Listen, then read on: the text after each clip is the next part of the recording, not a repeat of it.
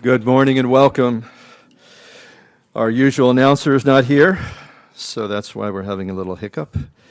But if you'll have your bulletin out, you will we'll look at the announcements real quickly before we move into the Word of God.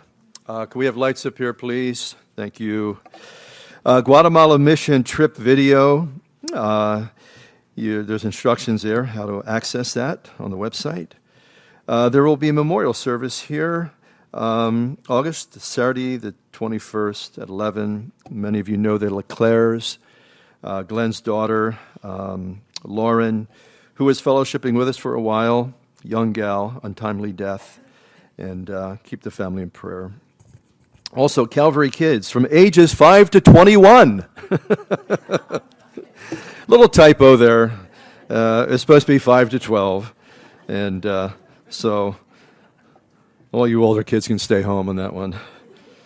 But uh, that will start September 10th, 7 o'clock. Uh, parents, if you want to be involved, feel free on that. Also, too, about six weeks from now, Castle Retreat. Uh, maybe seven weeks is coming up, so I want to pray about that. We always have a great time down in Franklin, Pennsylvania. Uh, we are usually there for the Apple Festival as well. So, um, we look forward to that. And with that, let's turn our Bibles to Acts chapter 9. And we are in the life of Paul here. We started that last week. Uh, we saw his conversion. And uh, we want to look at verses 20 uh, through 31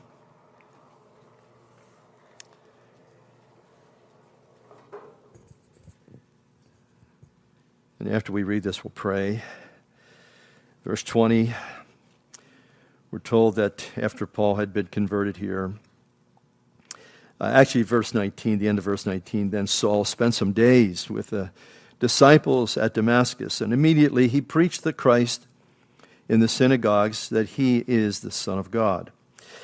Then all who heard were amazed and said, Is this not he who destroyed those who called on this name in Jerusalem?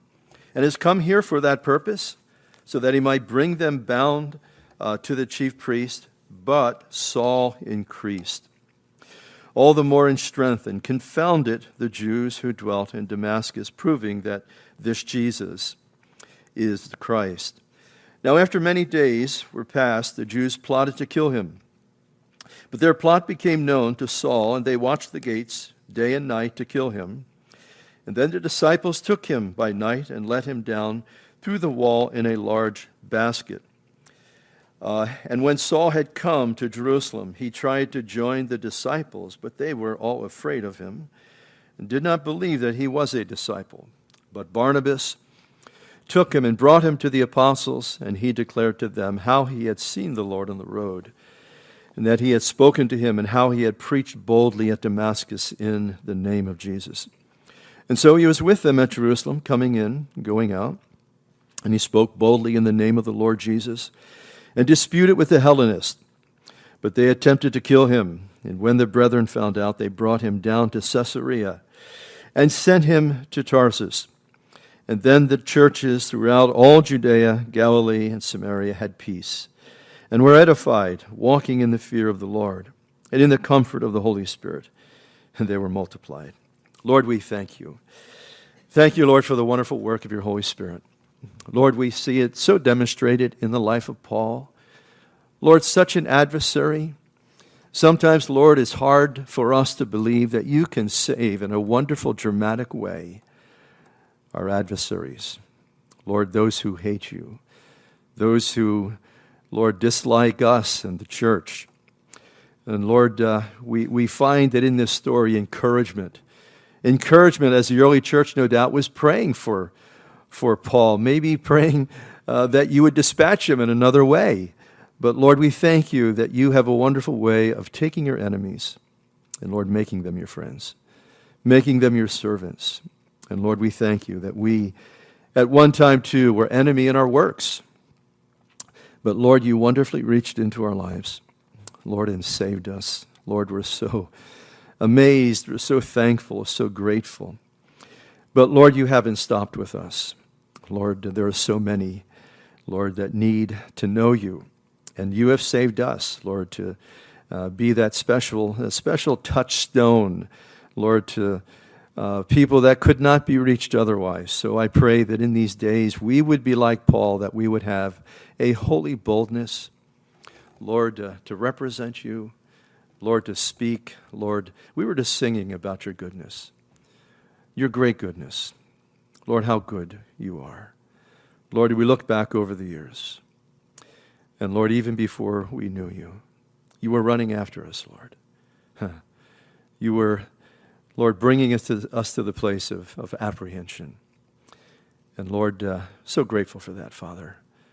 So thankful, Lord, for your ongoing grace and mercy and patience, Lord, within our lives, within our hearts. So, Lord, we, uh, we commit this time to you in Jesus' precious name. Amen. I received a call yesterday from uh, a uh, Navy corpsman who was assigned to uh, our platoon in Vietnam, and he actually ended up being my best friend in Vietnam. And uh, we have a, re- a, reunion coming up here in September, and so he was asking me, wanted to know if I was going to go. And one of the little discussions we had was he, he, he kind of was saying how, you know, I never thought I was going to make it. And, and I was sharing with him, yeah, I was kind of sort of commiserating on that. Yeah, I remember there were days I thought, you know, my number's up today. But I said, the goodness of the Lord.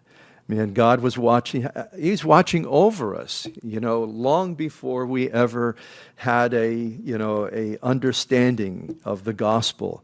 Uh, he's working to just bring us into that place of, you know, just relationship with Himself. And uh, through the trials, through the tribulations, through all those things, you know, He wonderfully um, you know, he, he, he steps into our life and reveals himself to us. And that's what, in a sense, really has happened here with Paul.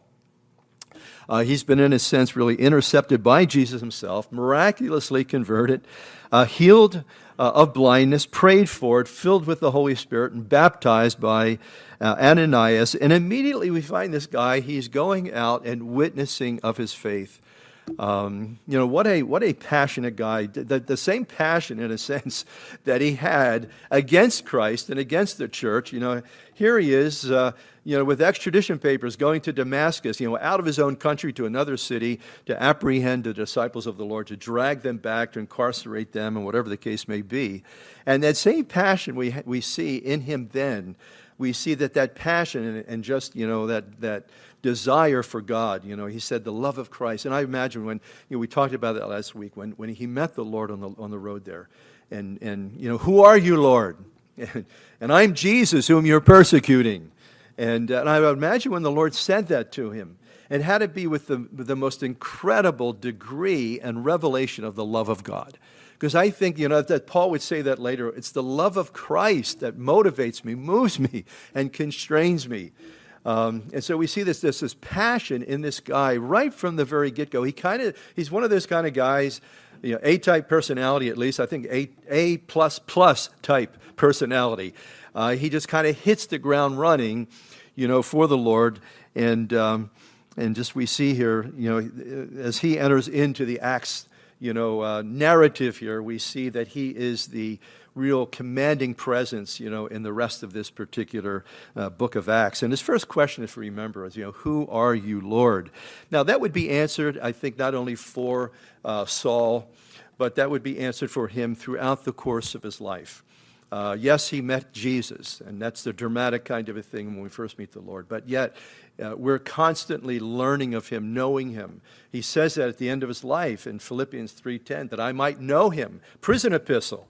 Uh, you know, Paul won't be uh, long for this world, but he's saying, even at that point in prison, in the worst of circumstances, that I might know him uh, and experience him, you know, in an ongoing way. And isn't that true of us? And isn't that important for us as well to be knowing Him in an ongoing way, in, our, in a, that experiential knowing Him? You know, you know, Paul speaks about uh, in, in Ephesians chapter 3 about knowing the, the, the love that surpasses knowledge. So, how do we know it? Um, I think we're always learning of it, but, but the way we know it is in our experience.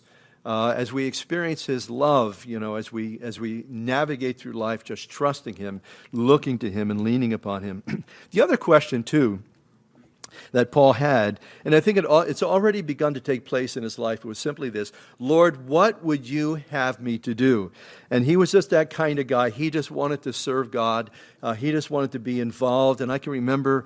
Um, that was one of the first, and I had no, I had no Bible background at all. But when I got saved, uh, that was one of the first things I can remember thinking that almost, it was almost the first day. Uh, I want to do something for you, Lord.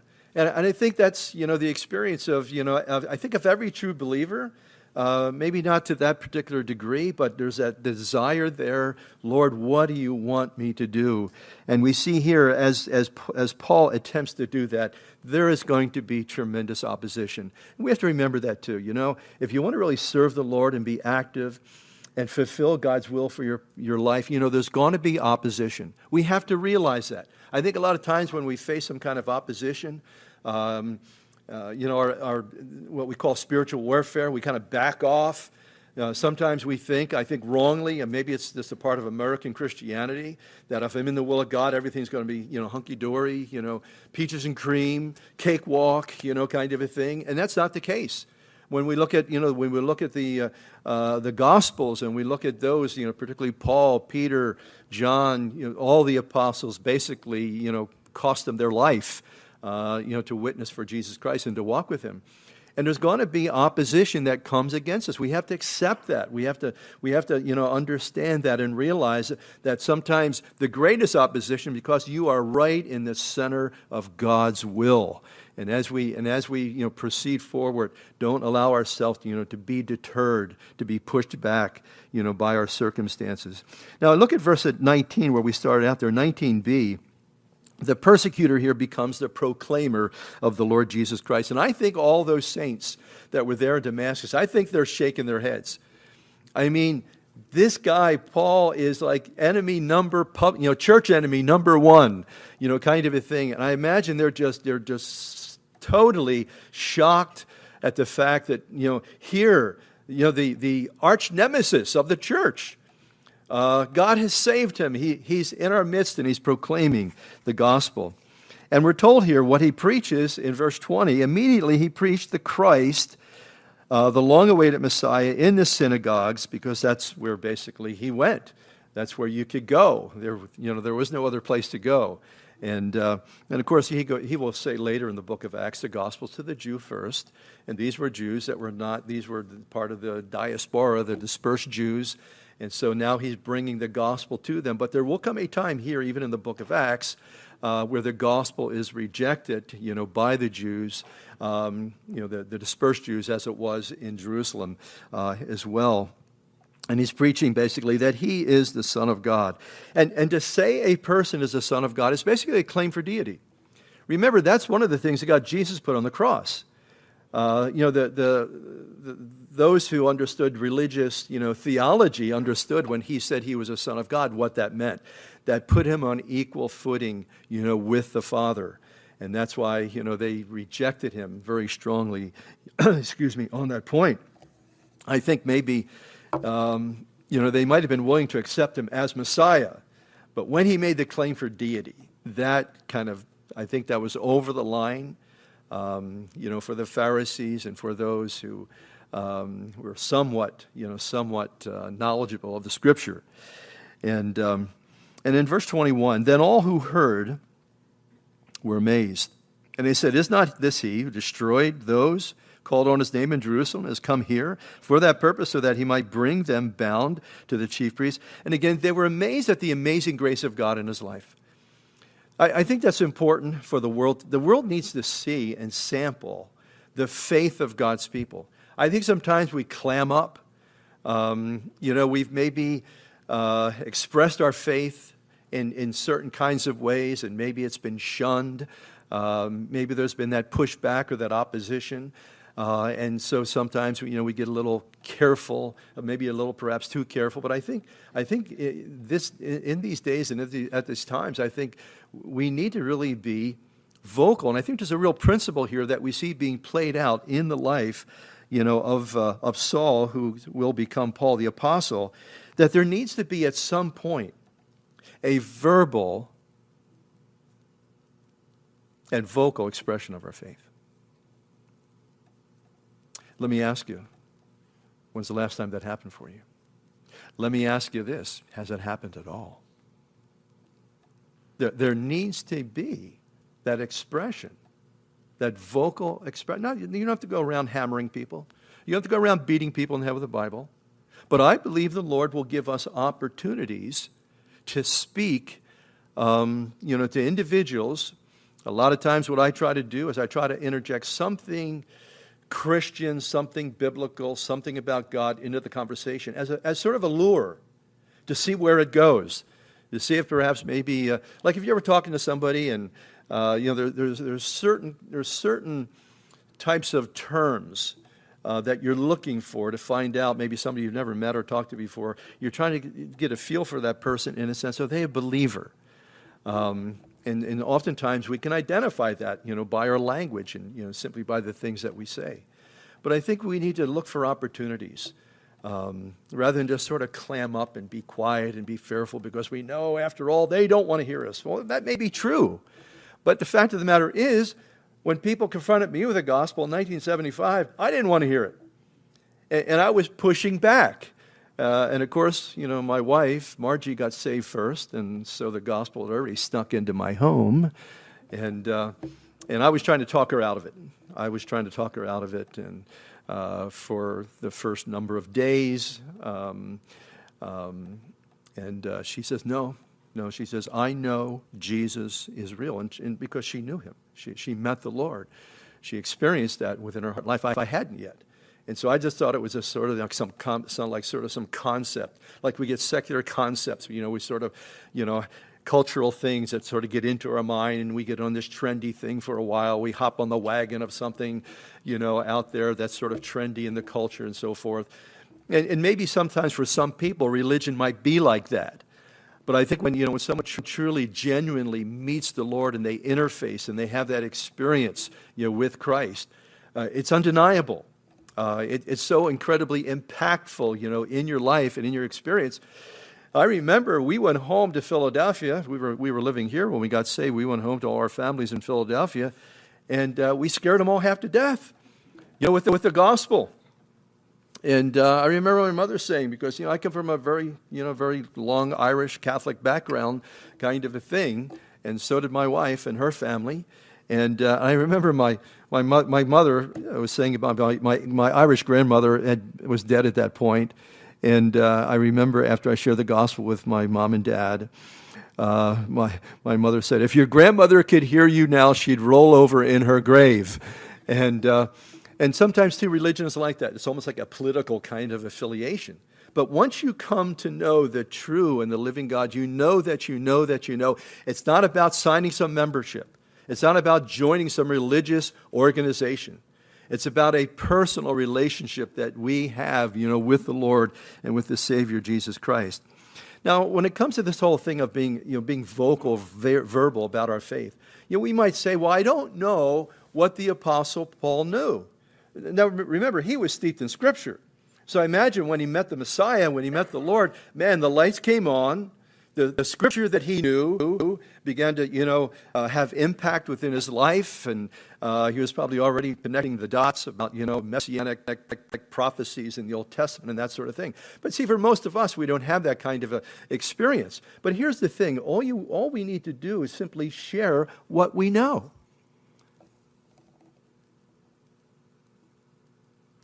To share that Christ has come into our, my life. He's changed my life.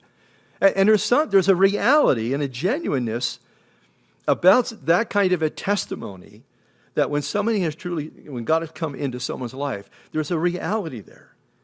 And, and, and people begin to see a certain genuineness there, a, a reality in, uh, you know, the, the changes that are beginning to take place in our life. And all we simply need to do is we need to simply share, you know, what's in our, what you basically um, God has done in our life. You know, Paul would write over in uh, Romans chapter 10, verse 9, he says that if you confess with your mouth the Lord Jesus, uh, and you believe in your heart, you, you confess with your mouth because you do believe in your heart, that God has raised him from the dead, you will be saved. For with the heart one believes unto righteousness. Because why? You believe, in imp- righteousness is imparted to you. That's the beauty about true Christianity. You don't have to earn it.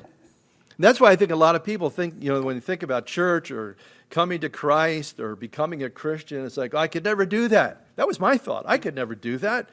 I remember, I remember, you know, growing up in, in, in parochial school as a kid and thinking about the saints because the saints were really put on a pedestal. And I think some of those saints, as I've read some of those testimonies, some of those, uh, you know, saints during the Middle Ages, I think a lot of them really did know the Lord.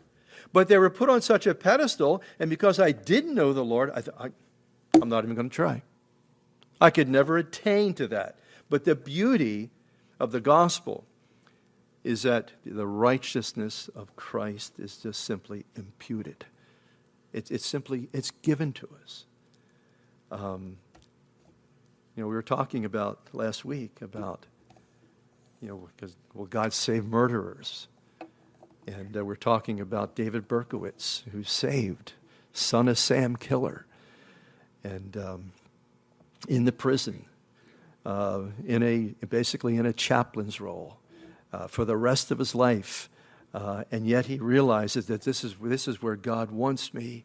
And you know, when you look at that, you, you look at the grace of God, you know, in, in someone's life like that. Um, and, and, again, that's the, the uh, deception, I think, of, a false religion is I, I, have to be, I have to be good. You know, I, I have to earn, to earn, to earn, earn this. I can remember uh, in the, the, movie Saving Private Ryan, uh, Tom Hanks is their company uh, commander there. He's a captain, and, uh, and he's dying. And it was all about saving this one guy, saving this one guy, you know, Private Ryan. And, and, and in their saving this Private Ryan, uh, a number of this, of this unit, they died. So many of them died just, you know, saving him because all of his brothers died and he was the only one left. They wanted to get him back home to his mother, and so they go out into this combat situation. And so Tom Hanks is there. He's shot, and he's just dying. And Private Ryan is attending to him, and he and and and he whispers to him. He says, "Earn this, earn this." The mere fact that he was giving his life, you know, for the saving of this man, he was saying, "Earn this." But the beautiful thing for you and I in our salvation is Jesus Christ. He's, he's earned it for us. There's nothing we can do except accept it by faith. And, and that's why sometimes it's so hard for people. That's too simple. That's too simple just to believe, especially for a religionist, where they feel that they have worked their whole life to attain to a place of, you know, I, you know, and, and sometimes you'll hear, you know, if someone's in, steeped in religion, uh, you'll ask them, well, are you going to heaven? Well, I, I, I, I hope so, because I've been working toward it my whole life. I'll tell you what, you can know so. You can know. The Bible tells us that. You can know, you can have an assurance of your salvation. Anyway, he will say here, whoever believes, uh, um, let me see, let me, let me just back this up. For with the heart one believes unto righteousness, and with the mouth confession is made unto salvation. So, again, here, the point that we're simply making here confession is very important. At some point, maybe, maybe not right away, maybe we're all not built and, and you know, fashioned like we, the Apostle Paul. Maybe we're more timid. But at some point, folks, we need to confess Jesus Christ. Paul said, I am not ashamed of the gospel, for it is the power of God unto salvation to all that will believe. You know, the Lord Jesus said this, and I think this is a real challenge for all of us. He says, Therefore, whoever confesses me before men, him will I also confess before my Father who is in heaven. Whoever denies me before men, him will I also deny before my Father in heaven. That's alarming, isn't it?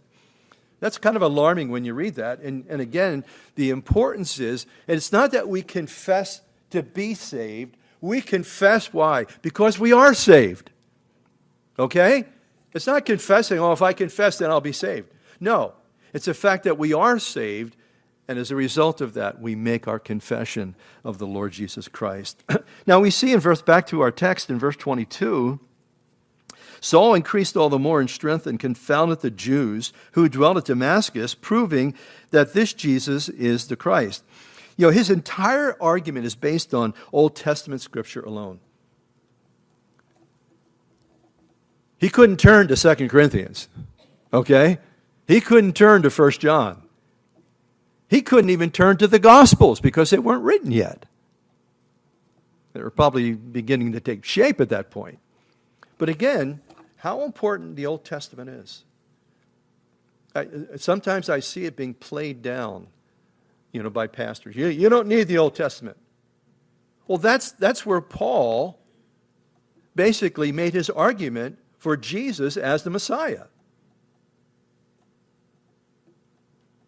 The Old Testament scripture is important. I read it every day. There's, there's so much there. As a matter of fact, over in, I think it was 1 Corinthians, 1 Corinthians chapter 10, uh, Paul would later say this. Um, he said, Now these things became, he's talking about the Old Testament stories. He's using them in Corinthians. He's talking about the uh, children of Israel in the wilderness, in their struggles and so forth. He said, These things became our examples to the intent that we should not lust after evil things as they also lusted. Then in verse 11, he says, Now all these things happened to them as examples, uh, and they are written for our admonition upon whom the ends of the ages have come. So again, we see you know, these illustrations, these Old Testament stories, and I'll tell you what, there's some rich, great stories. If we eliminate the Old Testament from our theology, uh, we will be missing uh, so much. Now, as we come to verse 23, it says, Now after many days were passed, the Jews plotted to kill him. Now, it's interesting, too, that Paul is a Hellenist, okay? Um, he's not a native born um, Israeli. Uh, he, came, he comes from Tarsus. And um, uh, I would imagine some of his old comrades are here and they're persecuting him. And maybe that's why he's debating them because, uh, um, you know, maybe he's trying to make sense. And, you know, sometimes, you know, when it comes to sharing the Lord with people, you know, you get this look sometimes like a deer in the headlights kind of a thing. And, uh, and, and, and, you know, the funny thing is, you know, we, we, we, we're, we're called to share the gospel. Uh, but you know what? God has to reveal that truth to them. God has to reveal himself to them in some kind of a way. Uh, even though perhaps, you know, we may be trying to make it very clear, and we need to do that. That's our part. Uh, the revelation part is his part, and even though sometimes we may share the gospel and someone may just sort of shake their head and say, I you know, I have no idea. Um, there was a story, uh, gosh, I, I, can't think of, uh, uh, who, who is the fellow in England that was involved in um, crushing the slave trade? For Wilberforce. What? His best friend was the Prime Minister of England, William Pitt. And uh, there was this fellow speaking uh, in London, and uh, Wilberforce says, You know, I want to get Pitt because Pitt, what Pitt didn't know the Lord. And he says, I want to get Pitt into that, you know, uh, because they were good friends, and he really appreciated Pitt and all that they were trying to do politically and so forth. And I could just get him into this meeting. So he comes to Pitt, Pitt comes to the meeting with Wilberforce, and they sit there and they're right up front. And, and Wilberforce is just saying, Wow, what a message to himself. So powerful. The gospel was so utterly clear. And so, as the meeting's over, they're walking away, and Pitt says to Wilberforce, he says, Wilberforce, I don't have the slightest idea what that guy was talking about. And, and, that's what it can be like that, you know, when you're communicating the gospel. But I'll tell you what, when you plant that seed, God can water it later. God can water that seed later in someone's life, and all of a sudden, you know, new life uh, takes shape and takes form.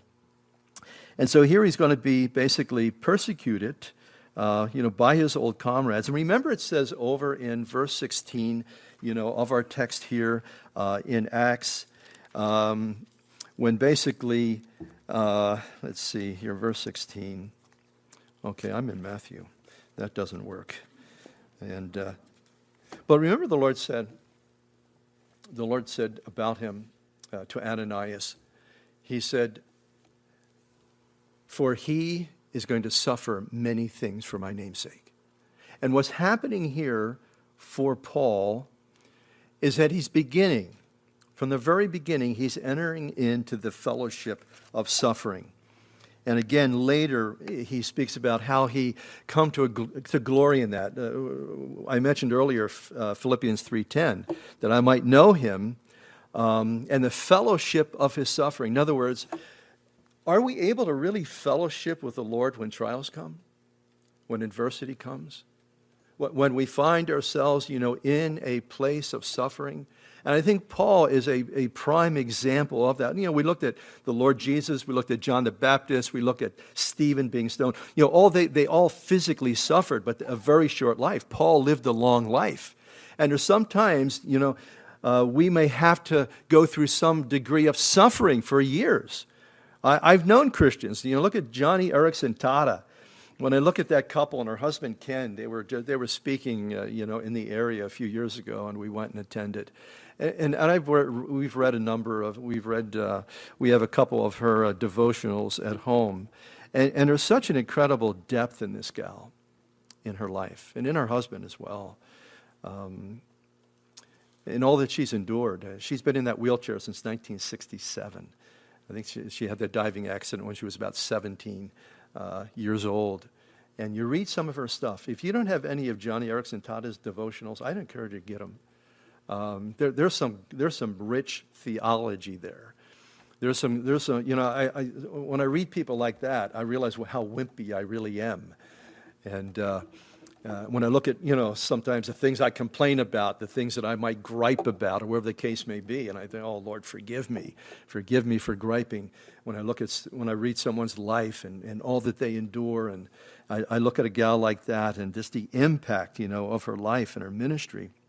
You know, but Paul, you know, he said about uh, what he had to go through, how he would glory uh, in that. And he speaks about that in 2 Corinthians 11 22, um, where he's speaking about uh, to the Corinthians because uh, there were those that came in after Paul. They tried to dislodge and, and, and uh, you know, negate any impact that he would make with the gospel. You know, we call them Judaizers. Uh, where they try to come in, and Paul was preaching grace, and they came in after Paul and said, well, you have to do this and you have to do that. And, and um, you know, you have to become a Jew first. You know, you got to go through circumcision and all these other rites and things of that nature. And, and then you can become a Christian. And Paul's saying, no, no, no, no. And so he's saying here to defend himself, he's saying, are they Hebrews? Well, so am I. Are they Israelites? So am I. Are they the seed of Abraham? So am I. Are they ministers of Christ? I speak as a fool. In other words, he's, he's, he's sort of, in a sense, boasting, but he's doing it for a purpose to basically demonstrate you know, the grace of God in his life and the things that he's had to go through.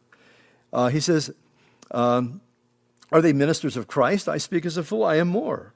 In labors more abundant, in stripes above measure, in other words, lashes, um, in prisons more frequently, in deaths often, near death experiences.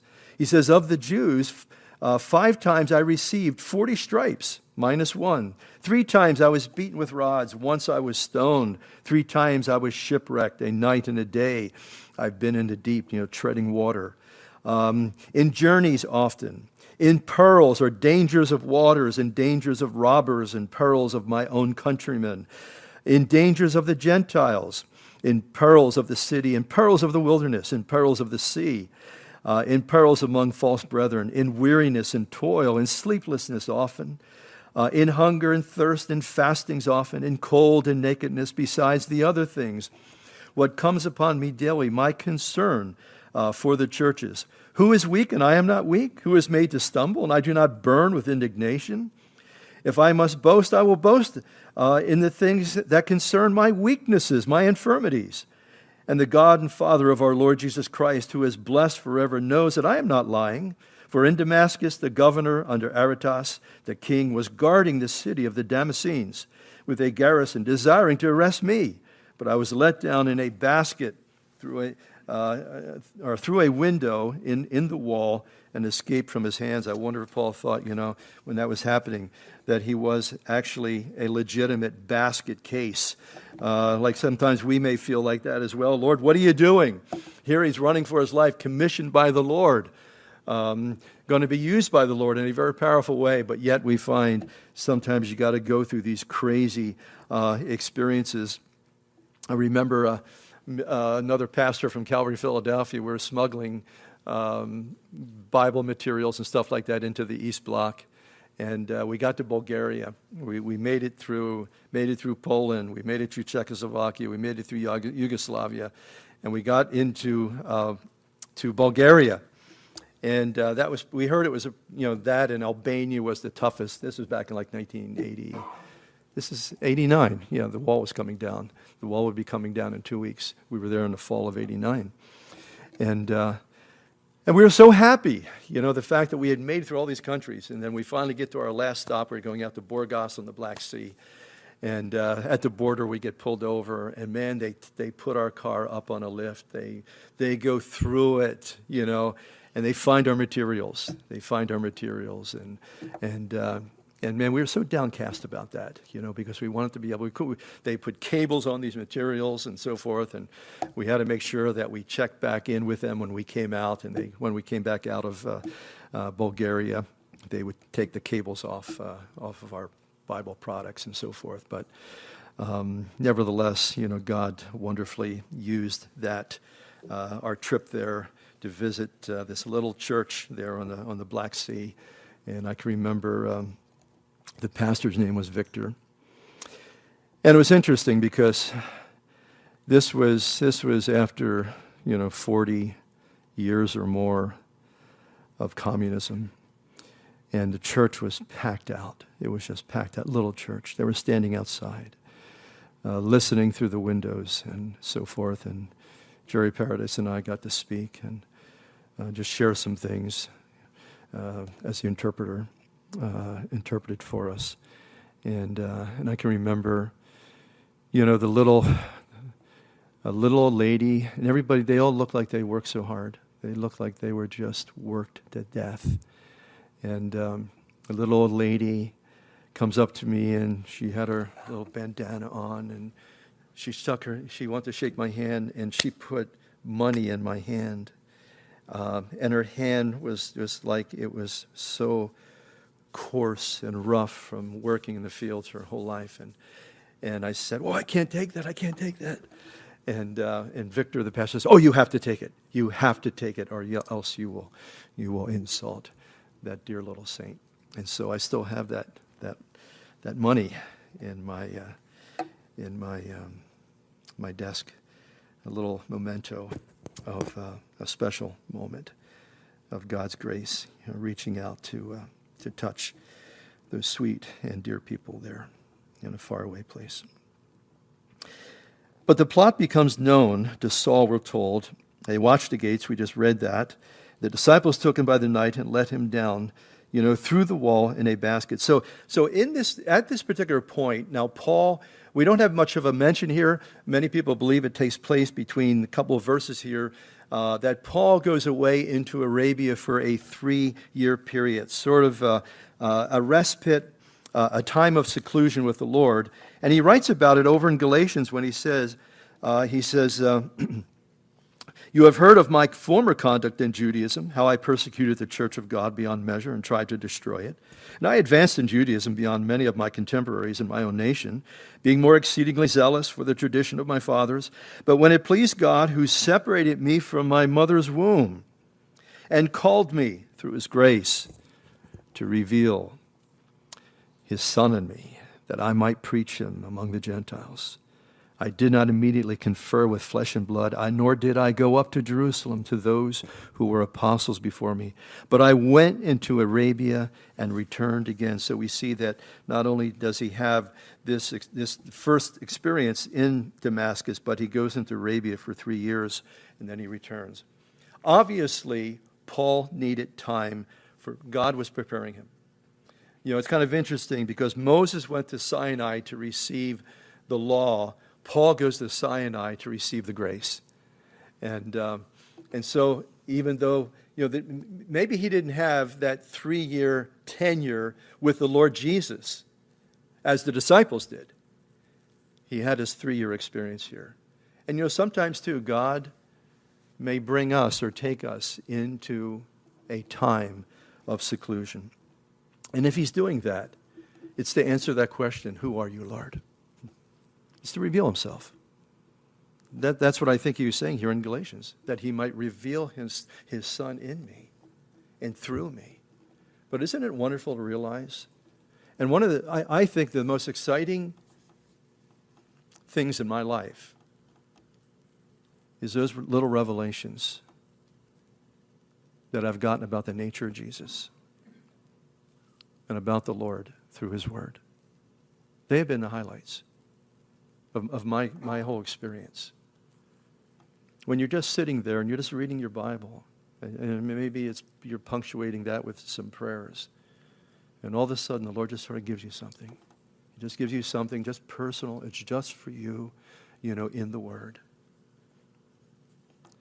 And if God puts you into a time of seclusion, enjoy it.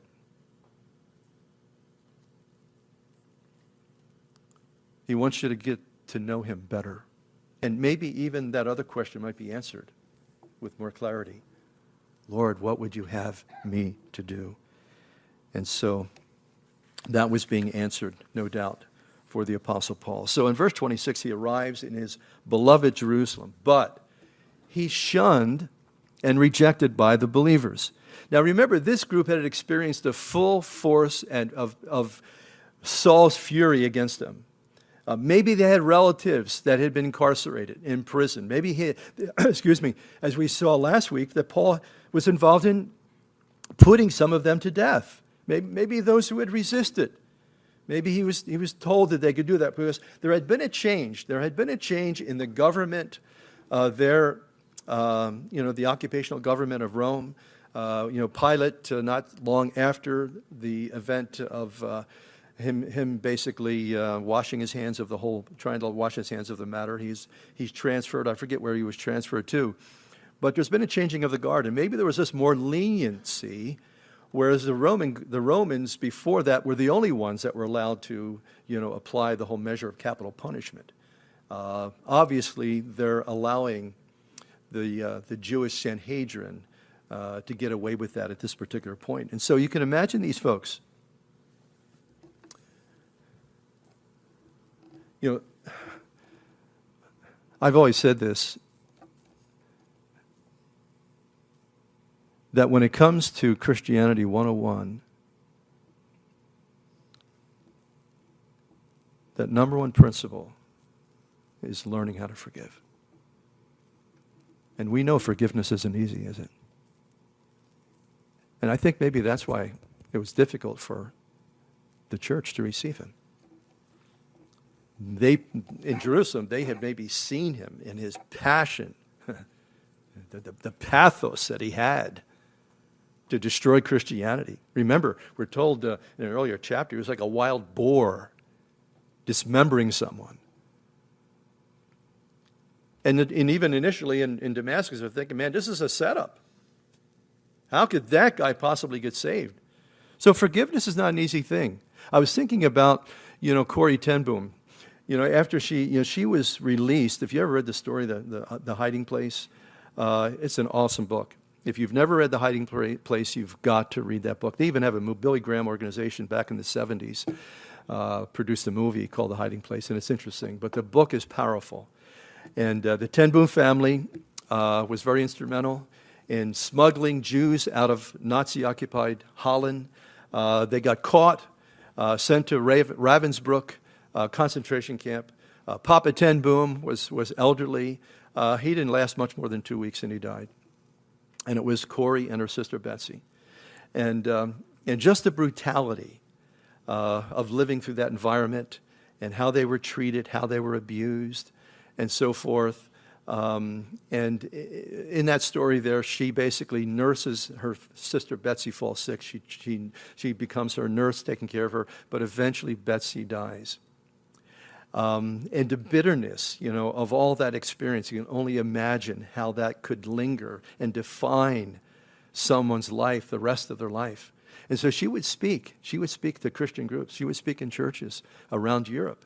uh, in, in some way, you know, she's got a, there was one of her books called Tramp for the Lord, uh, because she was always on the road, you know, uh, ministering to, to, you know, to broken people. When you look at, you know, what the ravages of what was left over from World War II in Europe. Uh, but she was speaking at different times. And uh, she shares in her book here, this is the hiding place, the book, and she shares this experience. She says, uh, I was at a church service in Munich when I saw him. The former SS man who had stood guard at the shower room door at the processing center at Ravensbrück. He was the first of our actual jailers that I had seen uh, since that time, and suddenly it all, it was all there. The room full of mocking guards, the heaps of clothing, Betsy's pain blanched face. He came up to me as the church was emptying, beaming. He said, How grateful I am for your message, Fräulein.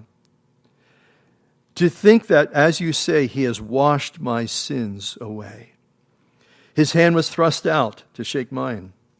And I, who had preached so often to the people in that town the need to forgive, kept my hand at my side.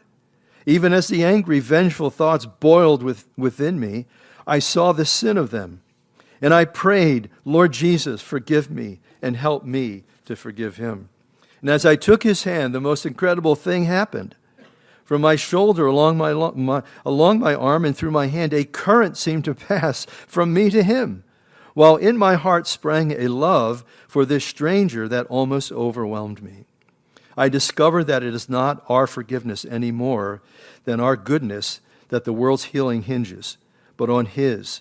And when he tells us to love our enemies, he gives along with that command the love himself. He'll do it It's not always easy to forgive someone that's wounded as deeply as it.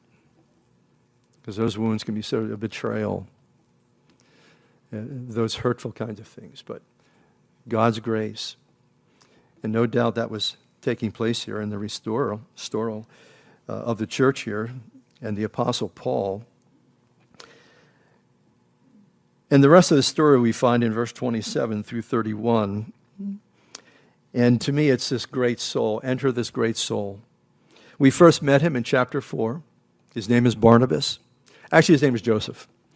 Uh, we're told that he's a Levite from Cyprus. Uh, and having land, he sold it and came and brought the money and just dropped it at the apostles' feet because we know that there was a great need in Jerusalem at that particular time.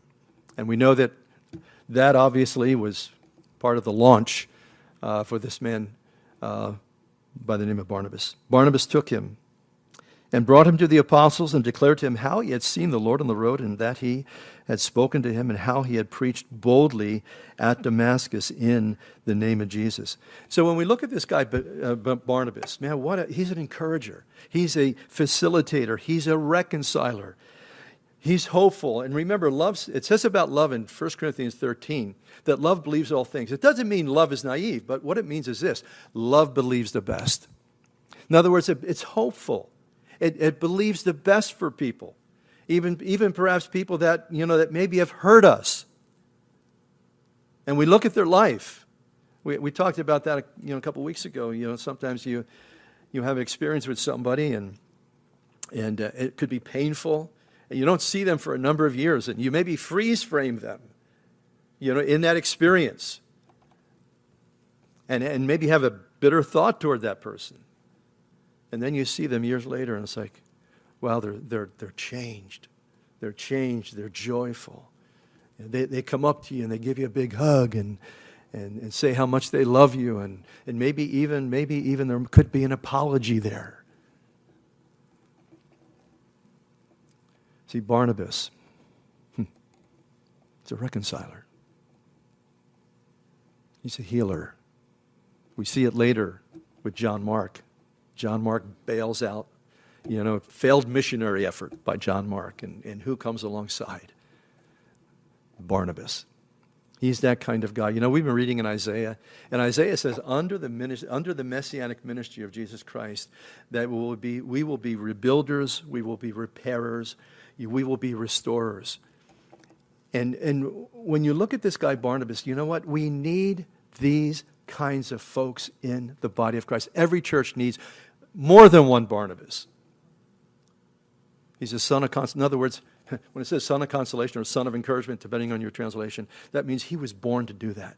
It just seemed to be he was born. And that's, in a sense, you know, when you and I are born again, we're born in a different way to do different things than we did before, to do things that glorify and honor the name of the Lord Jesus Christ. And so in verse 28, it says that he was with them at Jerusalem, coming in and going out, and he spoke boldly in the name of the Lord Jesus and disputed against the Hellenists, um, but they attempted to kill him. Again, this is the same group that murdered Stephen. And so now he leaves Jerusalem as a fugitive Christian. Isn't it amazing? When he left Jerusalem before, he was chasing fugitive Christians. And what a shock it must have been even to the Apostle Paul. I can't believe. I can't believe what God has done in my life. And he's probably leaving Jerusalem knowing he is a fugitive Christian, knowing that he's not welcome there, but just rejoicing in the fact that he's, he's in the will of God, that God is with him, that God is watching over him, God has given him, after all he's done, that God has commissioned him that's what I love about the Lord. He has a way. People may not forget our past, but He has a way of forgetting the past. You know, He would later say, you know, about his return, you know, to this Jerusalem that he loved. He says this over in Acts chapter 20. He says, I now go bound in the spirit to Jerusalem, not knowing the things that will happen to me. He realizes he's coming back except that the Holy Spirit testifies in every city. You know, remember Agabus takes his belt and he says, "The man, you know, this man's belt is, you know, uh, he's going to be bound." And he's speaking about, you know, Paul and what's going to happen to him in Jerusalem when he goes back. But again, he had such a passion and a love for his people. And they're saying that chains and tribulations await me. But I love what he says here, and I think it's sort of, in a sense, a, a, a the slogan of Paul's life. None of these things move me. Think about the things that move people. Look how COVID 19 has moved our world, impacted our world, changed our world. I think 9 11 changed us, but we've had another change. We've had another tectonic culture shift, change since COVID 19. And what I like about Paul, he says, you know what? None of these things are going to shake me up. None of these things are going to move me. And he knows he's going back. He knows the Holy Spirit's told him he's facing chains and incarceration. But none of these things move me. Neither do I count my life dear unto myself. Oh, God, help us. God, help us to spend the currency of our life for Jesus Christ. Jesus said if we say, try to save our life, we will lose it. Remember that. If we just so if we are so protecting and worried and scared, you try to save your life like that. There isn't one person in heaven who died uh, an early death that if we were to ask them, Do you regret? Stephen, do you regret preaching that sermon that cost you your life? No. You heard the story of William Borden, right? Heir to the, to the famous milk fortune. I forget what college he went to, Harvard or Yale or something like that. He was just on fire. It was around the time of, of, of Moody and, and uh, you know, an awakening that was taking place in our country. And he was just, he was just absolutely on fire. And he decided that he was going to become a missionary and, and, and go to the Far East. And he prepared for that. And he had impacted so many other young men um, in, in college and so forth. And he even gave up, uh, it was somewhere around 25 or 30 million dollars back around the turn of the, the 1900s, which was an incredible amount of money and a great fortune. And he turned it away. And one of the things that he said, Or he said three things. he said he wasn't going to hold back any reserve, no reserve. He had all that money, but I'm, I'm launching out on faith. And then he said, No return. I'm not returning. And then he said this no regret. He never made it to the mission field. He got to northern Africa, to Egypt, and I believe that he either had appendicitis or sp- I think spinal meningitis it was.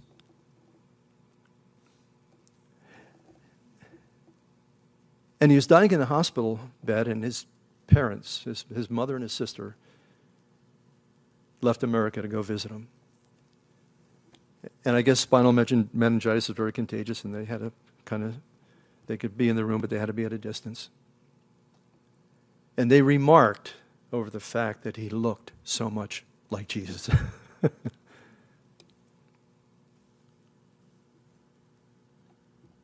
if you and I were to ask Borden, William Borden, you left your fortune. You, you, you launched out in faith and you never even made it to the mission field. William, was it worth it? No regrets.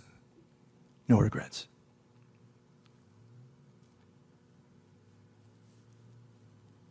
None of these things, Paul said, move me. Neither do I count my life dear unto myself. Amen. Lord, help us, we pray. As we consider the Apostle Paul, look at his life. Lord, it's an illustration of a man simply sold out to you, living for you, and ultimately, eventually, he would die for you.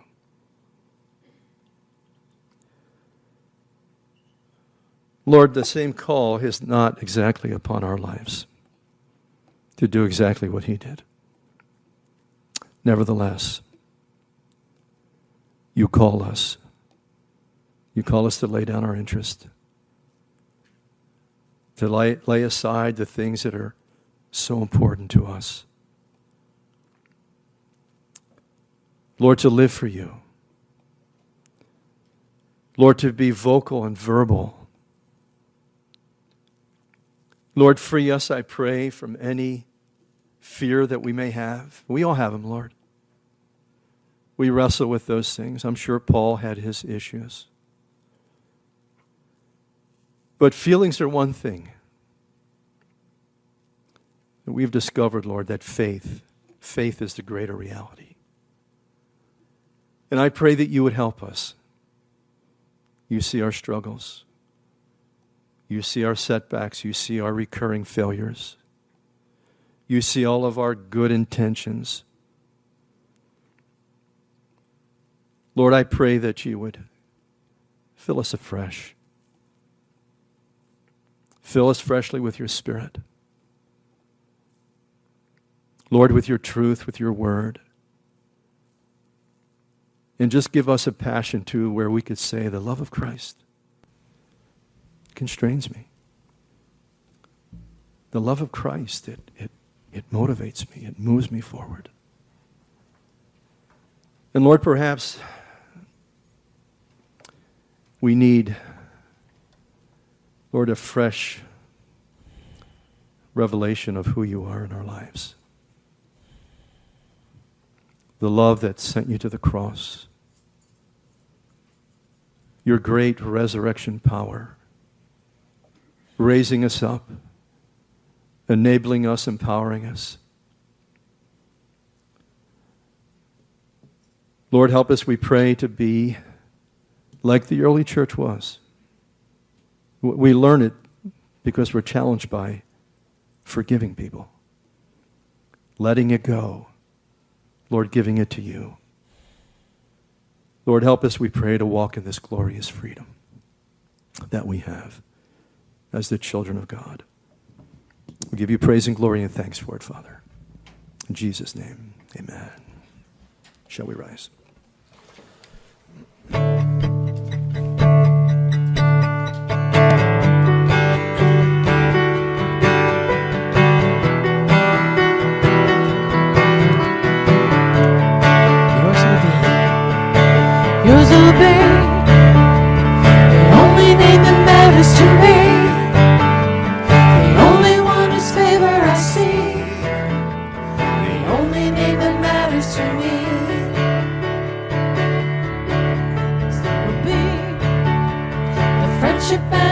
direction I need to feel my father smiling on